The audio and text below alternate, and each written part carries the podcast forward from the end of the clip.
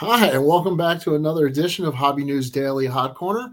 I am joined by Slabstox Aaron Nowak. How are you doing today, Aaron? Good. How about you? Thanks for having me, Danny. I'm pumped. Absolutely. Um, I know you're a sports fan, so the hot corner, if you score in baseball, is position five on the scoring, which means we get five questions on the hot corner today. Um, I have not prepared you in any way at all. Um, are you ready for this? I'm ready. Okay. Uh, let's start off with an easy one. One card that just makes you smile. Ooh, that's a great one. Uh, I gotta go with the uh, Hank Aaron 1954 Topps rookie. Um, you know, I'm a modern collector mostly. I'd say 99% of my collection is modern, but that's the card where when I was young, 10 years old, go to a card show, saw it. I always wanted it. Finally got it in uh, 2019 at the National. I got a PSA three now. I crossed it to an SGC three, but I love the card and uh, one that will never leave my collection. That's for sure. That's awesome. One of my good friends literally just got one. I love that card. So um, beautiful. I will say, just uh, as a separate note, I just did a card show and the 90 score Bo Jackson with the uh, shoulder pads and the bat over the shoulder um, got more of a reaction than I think any card in any of my cases. So that, that card is really awesome. I was about to say, guys of a certain uh, era and generation uh, respect that.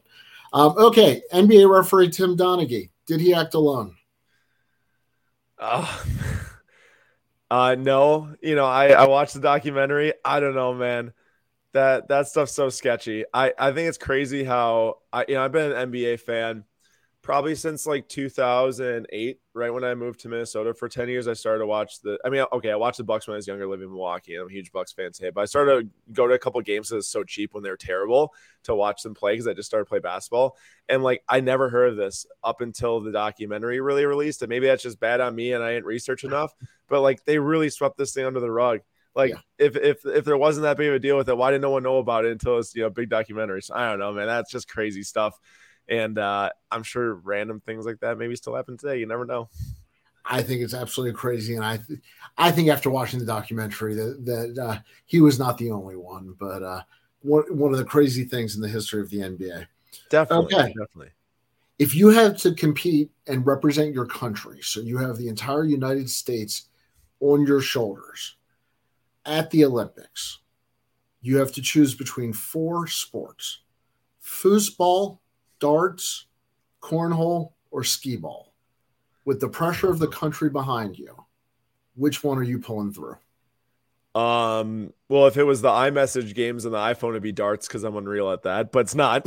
No, uh, no, um, cor- cornhole for sure. Uh, I played that the most in my life. We've got custom made boards with uh, Bucky Badger on it. I think it's a gift from my dad one one Father's Day or birthday or something like that. I play a lot of cornhole darts would probably come second. I'm not great at at foosball or or skee ball. Um, I would utterly uh, let everyone down. So cornhole is my best shot, but um, darts would be you know close distance second. I think cornhole is one of those sports you either have an on day or an off day. That is true.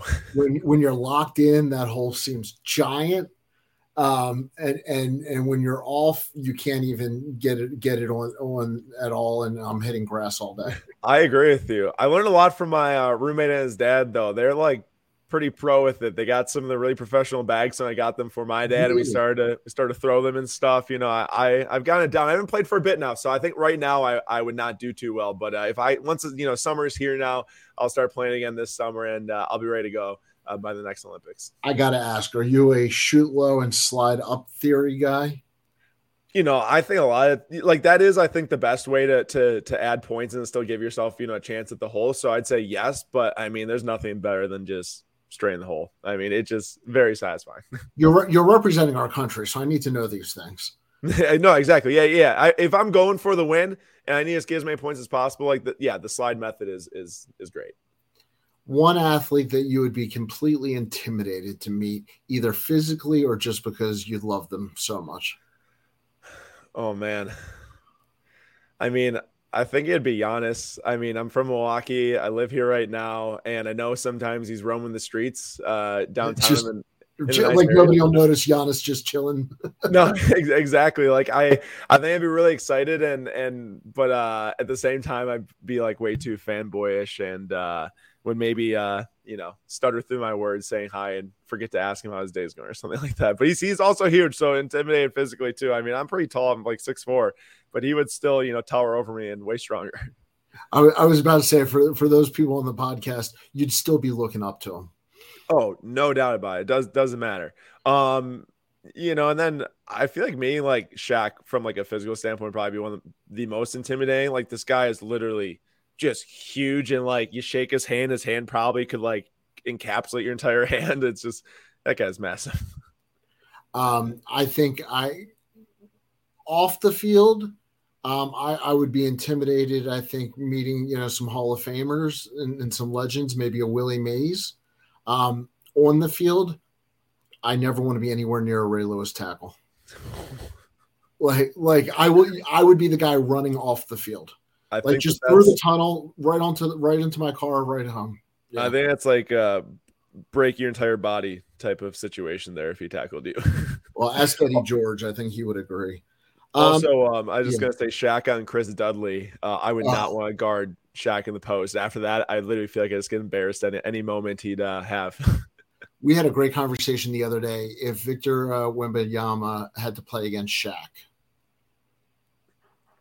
do you? It would be interesting because like I've been talking a lot and like yeah. I- am waiting to see what happens with Wembanyama. I think that the talent's obviously unreal for that size, the handles, the shooting, but like I still am waiting to see what happens when he goes up against Embiid or goes up against someone else. And I don't think he's that different from a healthy Kristaps Porzingis.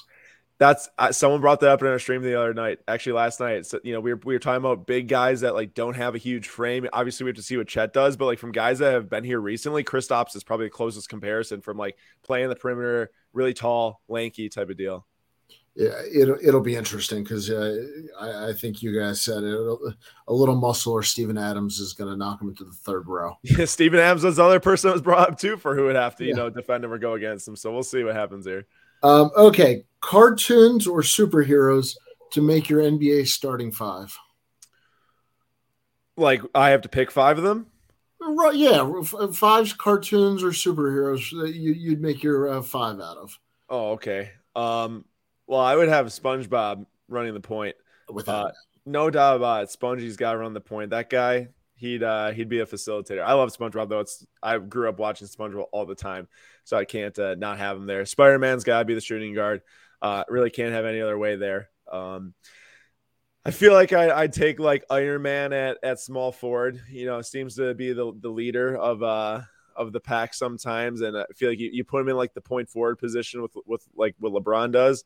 Um, from like a pure uh, pure domination and and size standpoint, um, I don't know if this counts as a superhero, but it's definitely not real. Let's put Godzilla at center. just I, I, or Megatron, or Megatron. One one of the one of those two yeah. will will do. Um, I'm trying to think of a cartoon that can fill up my. Uh, oh, I know who. Um, Crimson Chin from the uh from the uh Fairly Odd Parents. Okay. You, you ever see this guy? I, I know who the, the look is. yeah, for the, pod, for the podcast, give the description.